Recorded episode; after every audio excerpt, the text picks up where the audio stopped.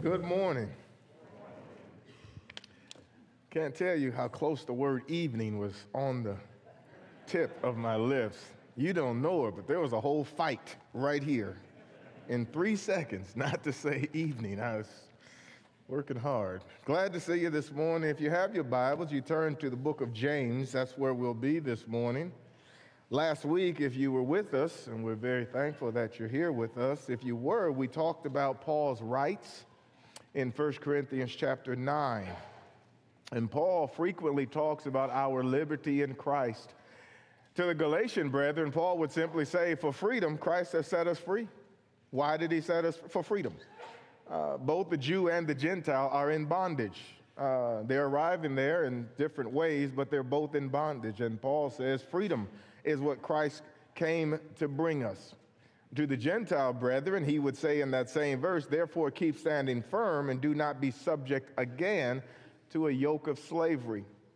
Three lessons from Paul's liberty. Last week we were talking about liberty and we were really emphasizing the rights of liberty. When God gives you liberty, no one can take it away. That's one of the lessons we should learn. You would have to yield it to someone, but no one can take liberty God has given. Number two, when your liberty is God given, no one can restrict it. You read Paul's writings on liberty in Romans 14 and 1 Corinthians 8 and 1 Corinthians 10, and, and he will go through this thing where no one is supposed to infringe upon the liberties of another. No one is supposed to do that. And, and when God gives you liberty, number three, then God calls upon you to serve with that liberty. It's God who is doing that. So last week we talked about the rights of liberty, privileges, if you will. This week we want to talk about the responsibility of liberty. While it is the case you are in full control of the exercise and limitations of your liberty, your liberty is primarily to be used on you. You are the subject of your own liberty. Secondarily, it's used for others in the book of James, in just one section, just a few verses, James chapter 4, beginning in verse number 7, James enumerates 10 things that are the responsibility of each Christian with regards to their liberty. This practice, exercise of liberty, contextually is being framed within the context of suffering the brethren are being persecuted. And now, then, James reaches the point of talking about liberty. And so, as you think about it this morning, put the freedoms that you have, the, the liberty that's yours, all of these rights, in the context of suffering and persecution. And then apply those to the various subjects on which James touches. And he talks about a great many things in this short five chapter book. He begins talking about trials, outward trials. And then he moves to inward trials. That'll take you the first 12 verses are the outward trials, 13 to 15, the inward trials, from that which is without testing or trying you to temptation to sin. God's word is talked about in chapter 1. Pure religion, the end of chapter 1, 22 to 27. Equality among brethren, chapter 2. Faith, chapter 2, 14, really to the end of the chapter 26. The tongue, chapter 3, the entire chapter. Peaceful living and maintaining unity, about verse 13 to 18 in James chapter 3. He talks about wisdom descending from above, and it's pure and peaceable and gentle not conforming to the world, chapter 4 in the first three verses. Prayer, he uses Elijah was a man of like passions, like unto us, and he prayed. Patience, enduring the prophets, and Job, chapter 5, and restoring and erring brethren, chapter 5, 19 and 20. In all of these subjects and the various others that could have been mentioned, a person, each Christian within the body, would have to exercise their personal liberty, their rights. They, everybody has the same rights, but they would also have to do that responsibly. The responsibility rests on each individual. There are rights, and generally, people love the rights. the responsibility comes along with it. In James chapter 4, he expresses 10 things with regards to our rights. He begins in verse number 7. The first thing James says is submit yourself to God. God is the one who has spoken on all of the subjects touched in the book. Ultimately, it ties itself back to God. This practice of liberty, the responsibilities that come along with my freedom, are ultimately given to me by God, and therefore the relationship is what drives everything else. And so James says, Submit yourself to God. This is the responsibility of every individual to subject oneself, to obey. It's connected to the very next thing. Number two, he says, resist the devil. To stand against, to oppose, to resist. The evil one was behind the trials and the temptations, not God. The evil one would have had the saints abandoning God and his word. When it comes to the troubles of life, the challenges, what they would have been faced with, and very often the things that challenge us, they're not God's doing. God is not making his life, the children's lives difficult. God is not making bad decisions on the part of his children. If it is evil, it has its origin and roots back to the devil. The first thing that James says is submit to God. And when one submits to God, then by that choice, he'll be resisting the devil. He'll be in opposition to what's evil by choosing what's good. You'll notice that James also says, submit to God, resist the devil. From the beginning, it's always God that's under attack, and then his word. He's separate from his word. Now, on the one hand, I suppose you could make the case that you can't really separate God from his word in that since he gave it, it ultimately gets back to him, and so they're one and the same. I understand that. What I'm trying to suggest to you is this verse and the whole of the Bible emphasizes God first apart from his creation, apart from his revelation. And it is he who drives the revelation. The reason the revelation is authoritative is because it comes from God. But the emphasis is you start with him, and then what he says is what I'm submitting to.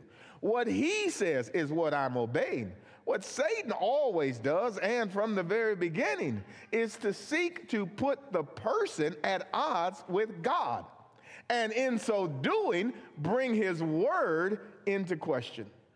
Go back to Genesis chapter 3 and listen to, to, to, the, to, to Moses write about it. But listen to Satan's uh, explanation and attempts at Eve in the early part of Genesis chapter 3.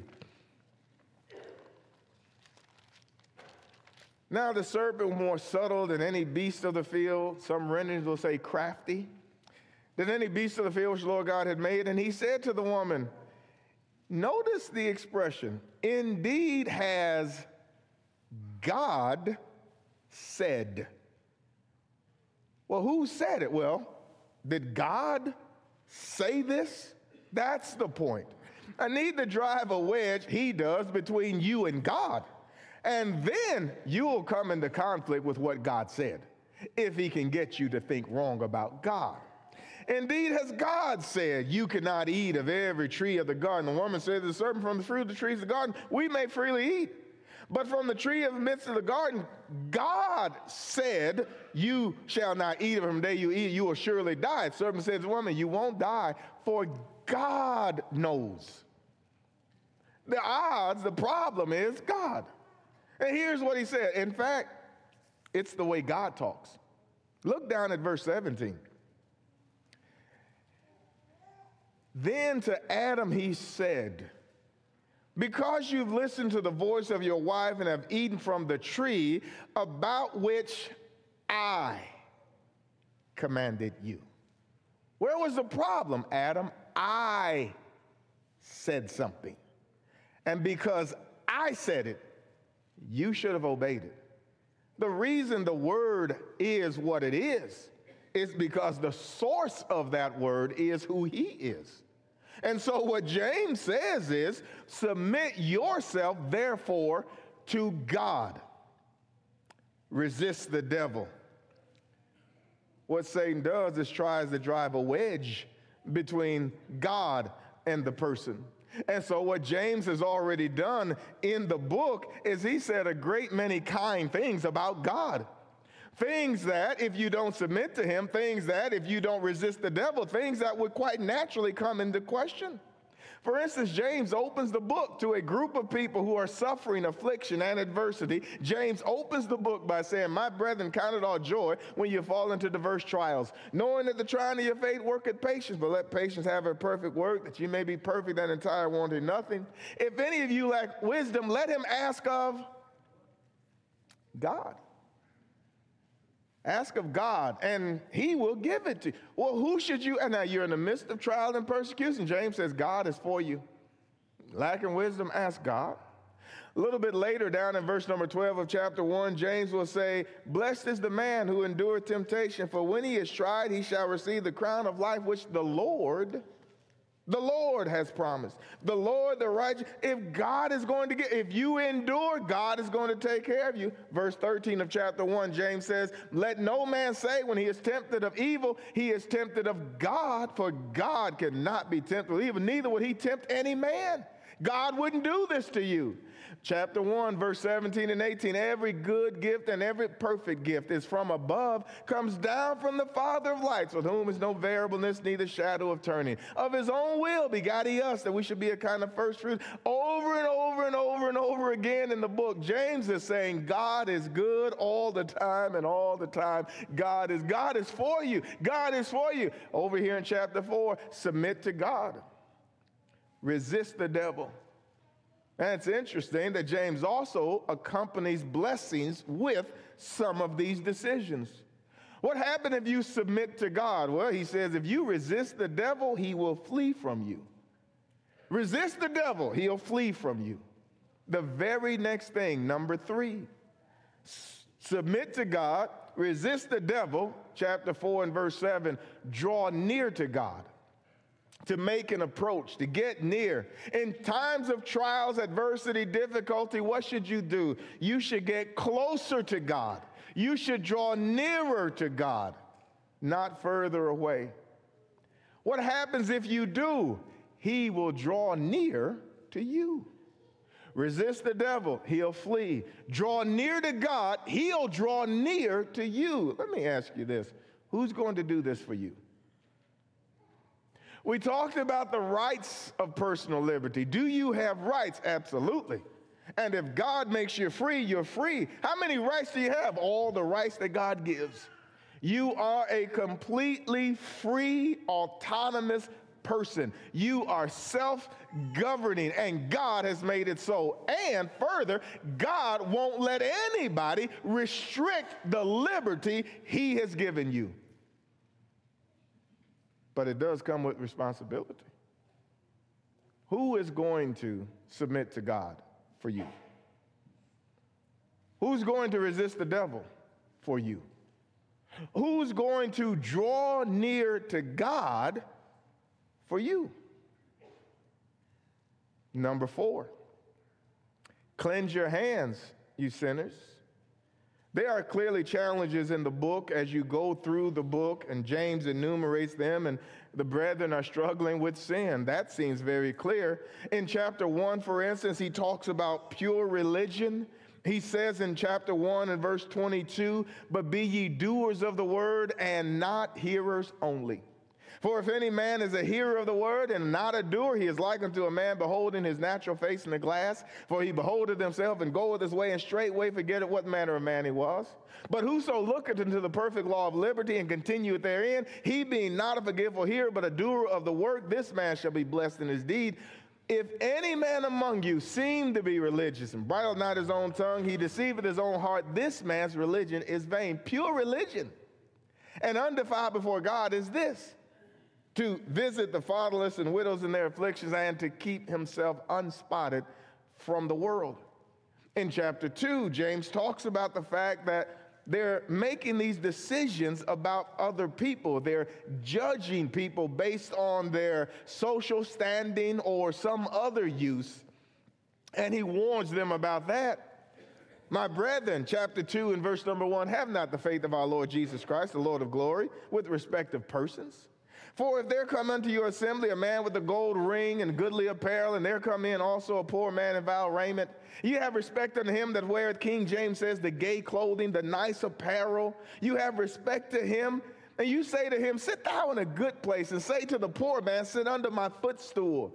Are ye not then partial in yourselves and are become the judges of evil thoughts? Hearken, my beloved brethren, hath not God chosen the poor of this world rich in faith and heirs together of the kingdom of, of, of, which he hath promised to them that love him? As you just keep working your way through the book, it's clear they're challenged by sin. Chapter 2, 14 to 17. What doth it profit, my brethren? Though a man say he have faith and have not works, he goes on to say, Can faith save him? His illustration is if a brother or sister be naked and destitute of daily food, and, and they say to you, you say to them, Depart in peace, be ye warmed and filled, and you don't give them anything. He says, What good is that? He talks about the tongue in chapter 3, friendship with the world, chapter 4, verses 1 through 3. He refers to them as adulterers and adulteresses, and he says, Do you not know that friendship with the world is enmity with God? Whosoever therefore will be a friend of the world is the enemy of God. In chapter 4 and verse 12, he talks about judging one another, not including God in their plans. Chapter 4, verses 13 to 17. I don't know what, if anything, with which you might be struggling by way of sin. Hopefully not. But if you are, question is, who's going to cleanse your hands? It's not just cleanse your hands, number four, it's number five, and that is purify your minds, you double minded. Double mindedness, he touches on the subject back in chapter one. It, it's this idea of wavering back and forth. I believe one thing to be true. I'm certain about it. I'm convicted about it. I believe God. I trust God. I want to live for God. And then either trial, circumstance, some other information comes into my mind, and now I'm not sure. In, fact, I vacillate between both. You can find me wavering from one side to the other. James says that's double mindedness. With regards to prayer and faith, James says, but let him ask in faith, nothing wavering.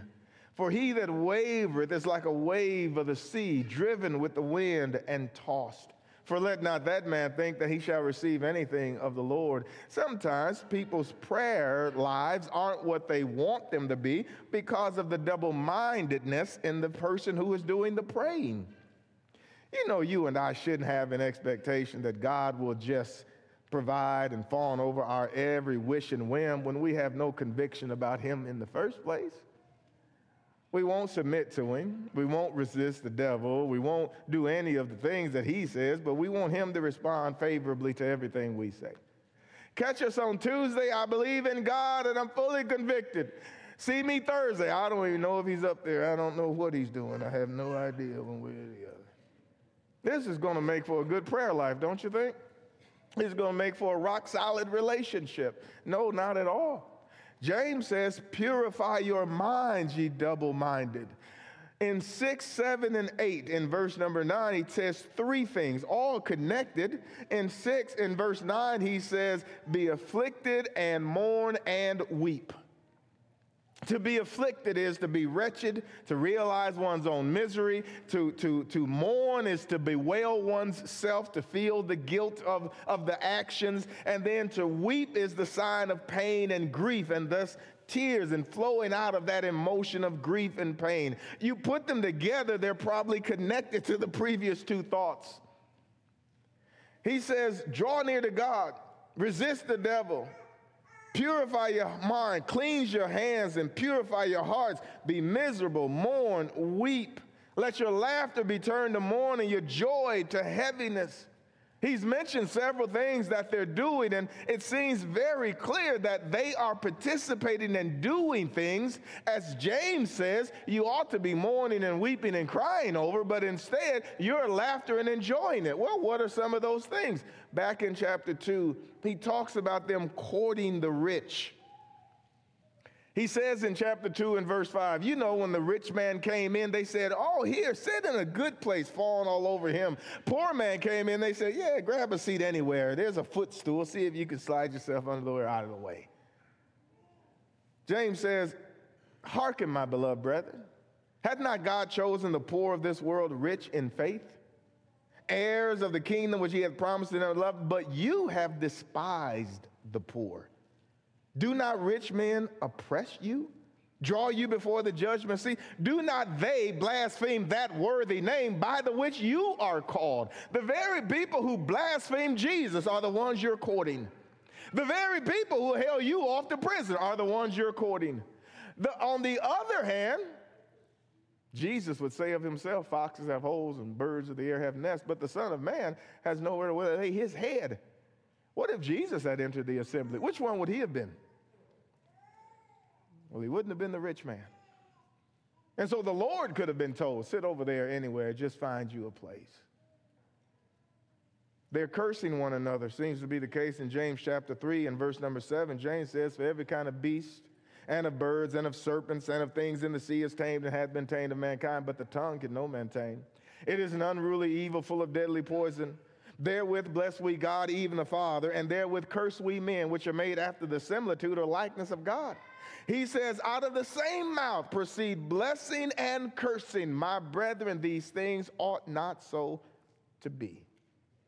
They are experiencing friendship with the world chapter 4 and verse number 1. From whence come wars and fighting among you? Come they not even of your lust which war in your members? He says of them, Ye lust and you have not. Ye fight and you desire to have, but you cannot obtain. You, ask, you, you ask and you receive not because you ask amiss that you may consume it upon your lust. Ye adulterers and adulteresses, know ye not that friendship with the world is enmity with God? Whosoever will therefore be a friend of the world is the enemy of God. To this group, he says, Cleanse your hands, you sinners. Purify your minds, you double minded. And then he says, Be miserable, mourn, and weep. It seems they are laughing and finding joy in all the wrong things. Sounds very much like the word spoken to the saints in Corinth in chapter 5 of that book. Paul says there, it's actually reported there's sexual immorality among you, and of kind is not even tolerated among the pagans that a man has his father's wife. And you are arrogant. Ought ye not to mourn? Let him has done this thing be removed from among you.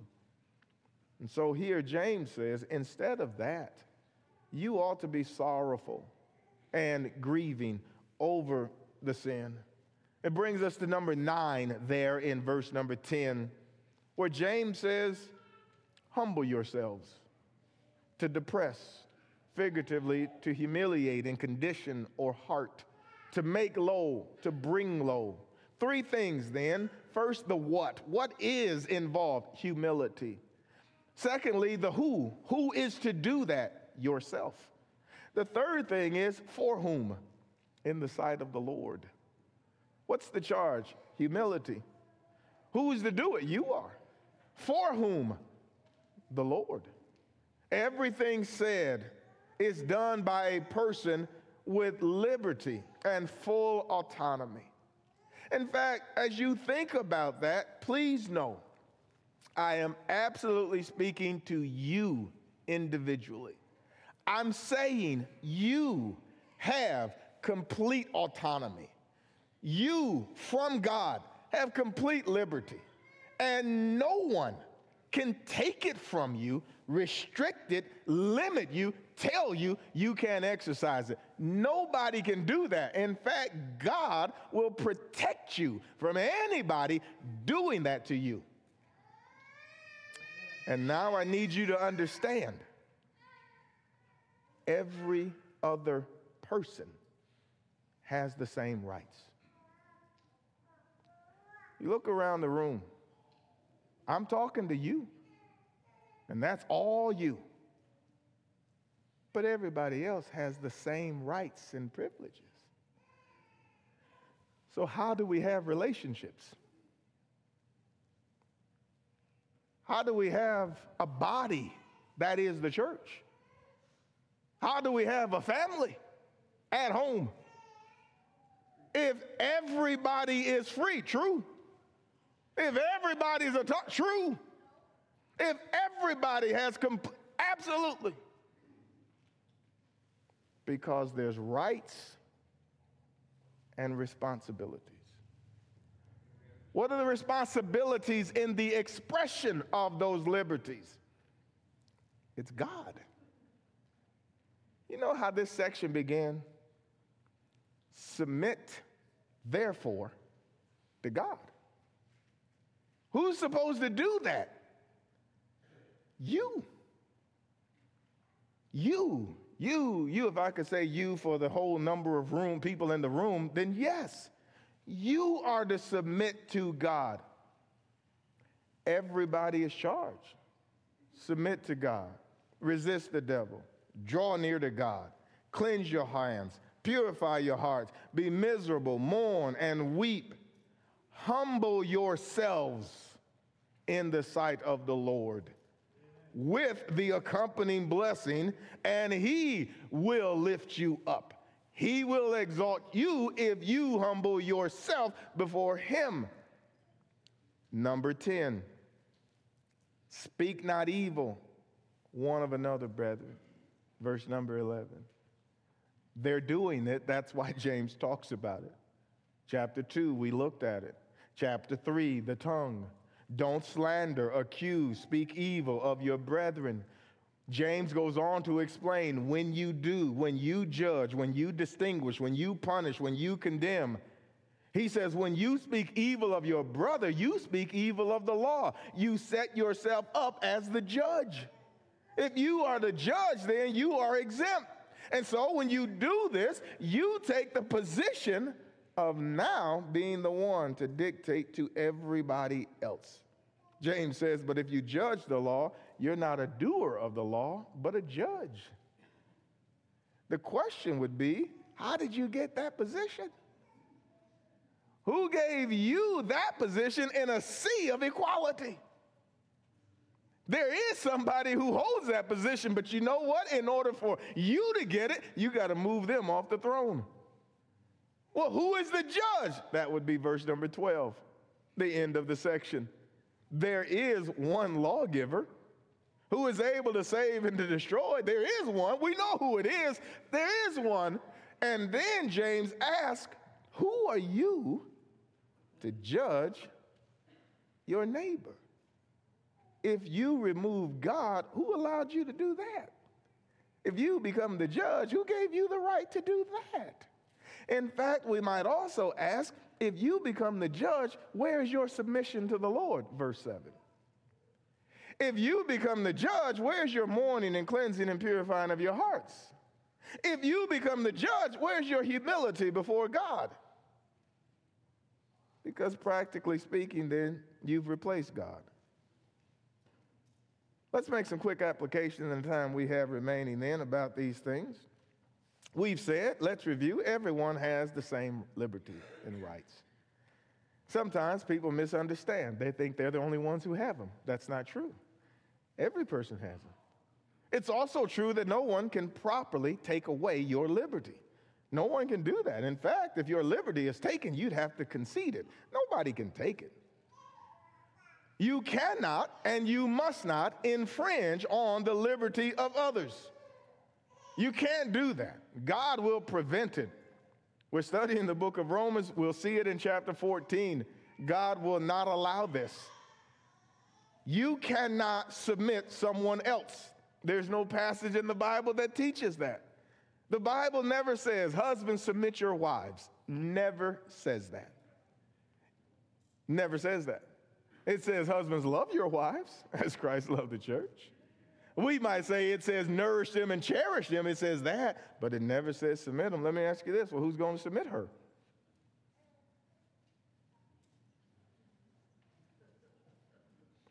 Her. Wives, submit yourselves. If she doesn't do it, it won't get done. Who is calling upon her to do it? Oh, that would be the Lord her first submission is to him. And if she'll do that, she'll follow his word. That's the way it works. If she doesn't choose to do that, there's nobody who can submit her. The verse says, submit yourself, submit to God. Every passage, to my knowledge, on the subject of submission puts only the person in charge of that. Nobody else can do it for another person. You can't draw near to God for somebody else. You can't resist the devil for somebody else. You can't purify and cleanse your hands somebody else. You can't humble somebody else. You cannot do that. In fact, when it comes to liberty, hold in your mind Matthew 7 12. And whatsoever ye would that men should do unto you, do you even so to them. For this is the law and the prophets.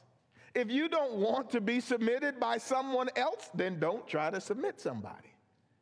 If you don't want to be humbled by somebody else, then don't try to humble somebody. In fact, I would urge you stop trying to do to others what you don't want done to you. Chances are real good that the person who is trying to submit somebody doesn't want to be submitted. Hello. The person who's trying to humble somebody doesn't want somebody else humbling them. It's just not typically the way it works. Why not? Well, they've made themselves the judge. It's just not the way it works. Nobody wants it done to them. Everyone has the responsibility of exercising those rights in relationship to God. Chapter 4 and verse number 4 friendship with the world is enmity with God. And so, what should you do? Verse 7 submit yourself to God. Embrace your liberty, but not just the rights of liberty, the responsibility of liberty. In fact, people often love the rights, and they will tell you. In fact, they'll generally say it with a certain amount of attitude. Can anybody tell me what to do? Anybody judge me? Anybody tell me how far, how many, how much, how often? Anybody tell me how much to spend and where to spend my money? You can't tell me. You can't tell me what to eat, how much to eat, when to eat. Anybody tell me that? Anybody tell me where to go, who to be with, who to hang around, who to love? Nobody can tell me. And you know, everything that I've said so far would seem like, Eric, don't you agree with that? And I would have to say, to some degree, yeah, there's some truth to all of those thoughts but they don't tell the full story. Number one, God has spoken. And so he is the one who's telling. You might be right when you say, can't nobody, but you can't exclude God. God is the one telling. Number two, God has spoken to you and put you in charge of you. So you know who is designed to tell you? You are. You're supposed to tell you where to go, what to do, when to do it, and how much and how. You're in charge of that. And where would you get your information for how to do it? You're supposed to get that from God. God tells you, and then you're supposed to use Him, and you tell you. And how many times have you said to yourself, I know I shouldn't have? Well, who was going to tell you? Boy, if I knew then what I knew now, well, who was going to tell you? You know who was going to, you were supposed to tell you. Don't do that. You were supposed to tell you. Don't say that. You were supposed to tell you. Don't do that. Uh-uh. Don't act like that. Don't do. You were supposed to. Number three, God has actually gifted you help because God is good.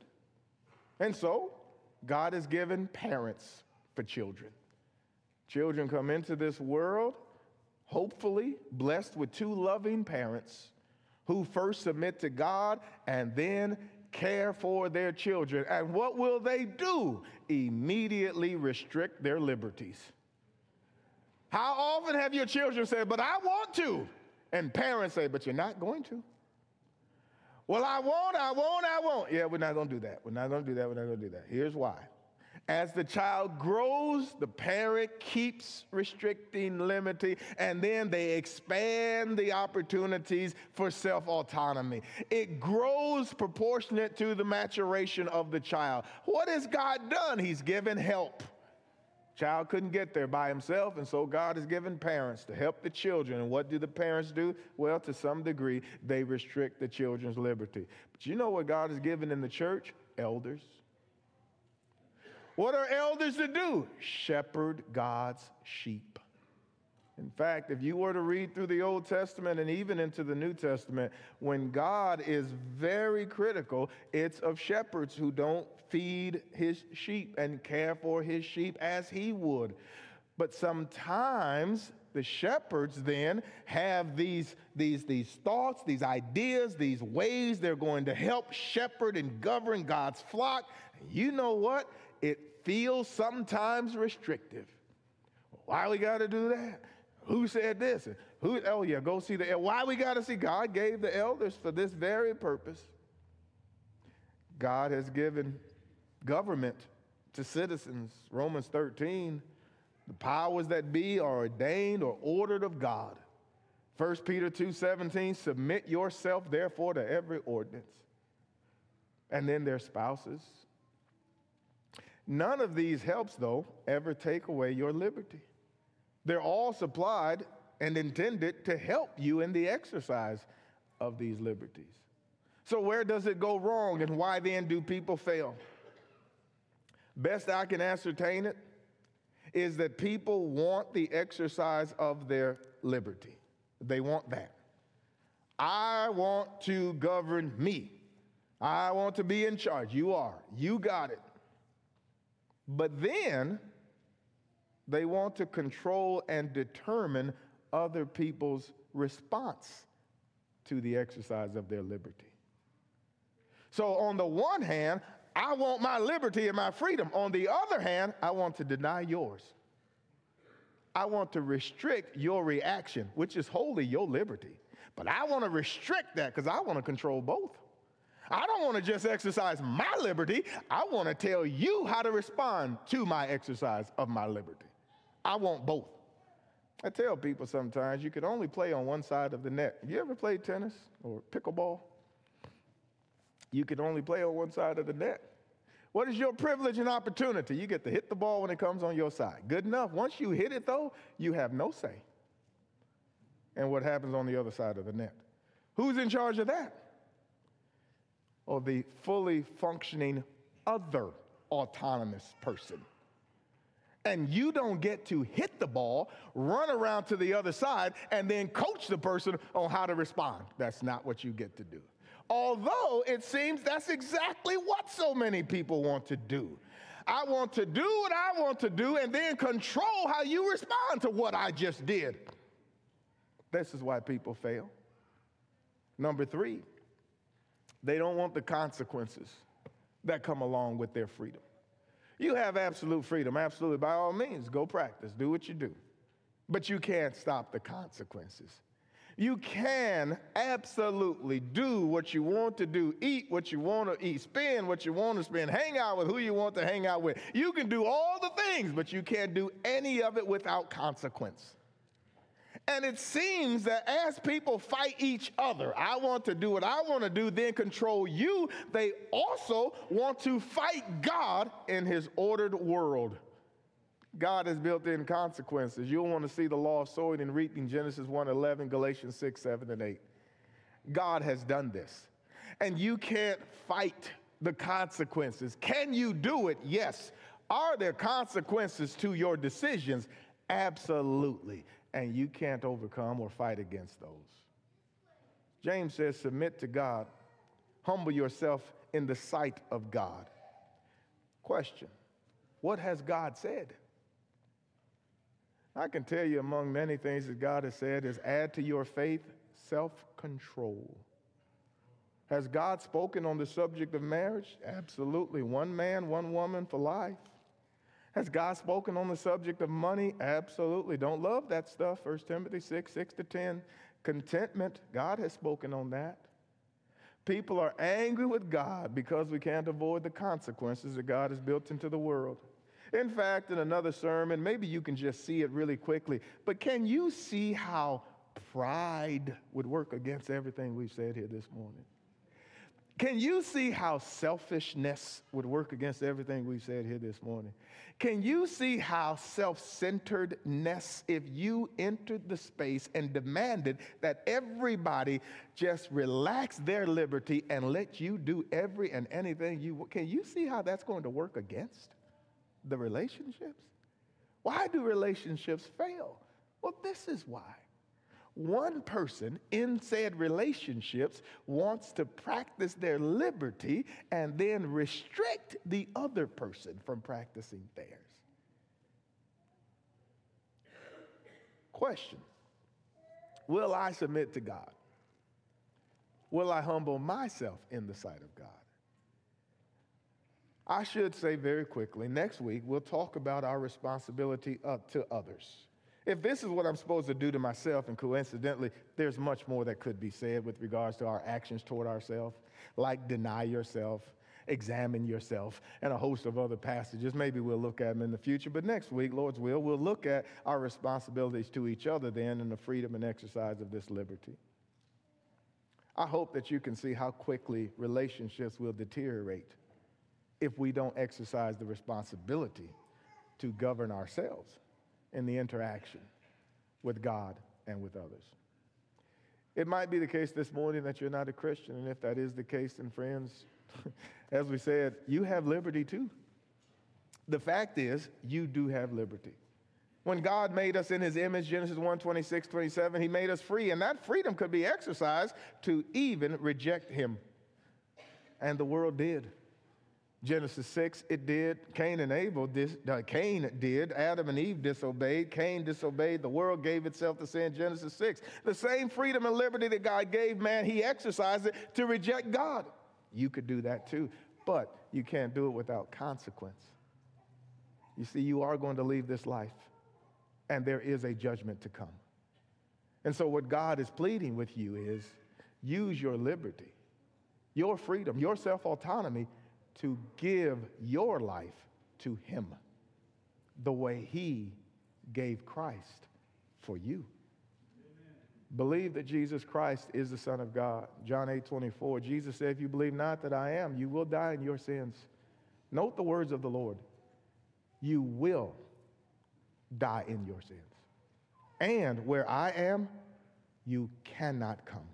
These are the words of Jesus in John 8 24. You simply have to believe he's the Son of God. You have to repent. Change your heart and your mind. You have to do that. Luke 13 3, Jesus said, I tell you, nay, except you repent, you will likewise perish. You have to confess the name of Jesus. Romans 10 9 and 10, we do that with our mouth. It brings us unto salvation. And then we are buried with him in baptism. Romans 6 3 through 5, Mark 16 15 and 16, Acts 2 38. This baptism puts us into Christ. It's where the old man goes to die and the new man rises and walks in newness of life. That new life is a changed mind, it's a new life. It's all of these things commitment, dedication to God and to Christ, humility, submission, drawing near, resisting, all of those things. If you've never done that, we take this time in the sermon to offer you an opportunity to do that. We don't want you to think this is the only opportunity, for if you see one of the elders, members, me, anybody, and would like to talk more, we'd be more than happy to do that. If you are a child of God, I want to be among the greatest champions of the freedom that we have in Christ. But I also want to champion the responsibility that we have to God and to self, and then to each other. Nobody is going to humble me except me. Nobody's going to submit to God for me except me. And nobody is going to stop my tongue but me. And when we don't do that, we suffer, our relationships suffer, and the body suffers. If you need to repent, please make things right with God. And then do what God says for you and exercise the responsibility of your liberty. If we can help you in any way, we invite you to come as we stand and as we sing.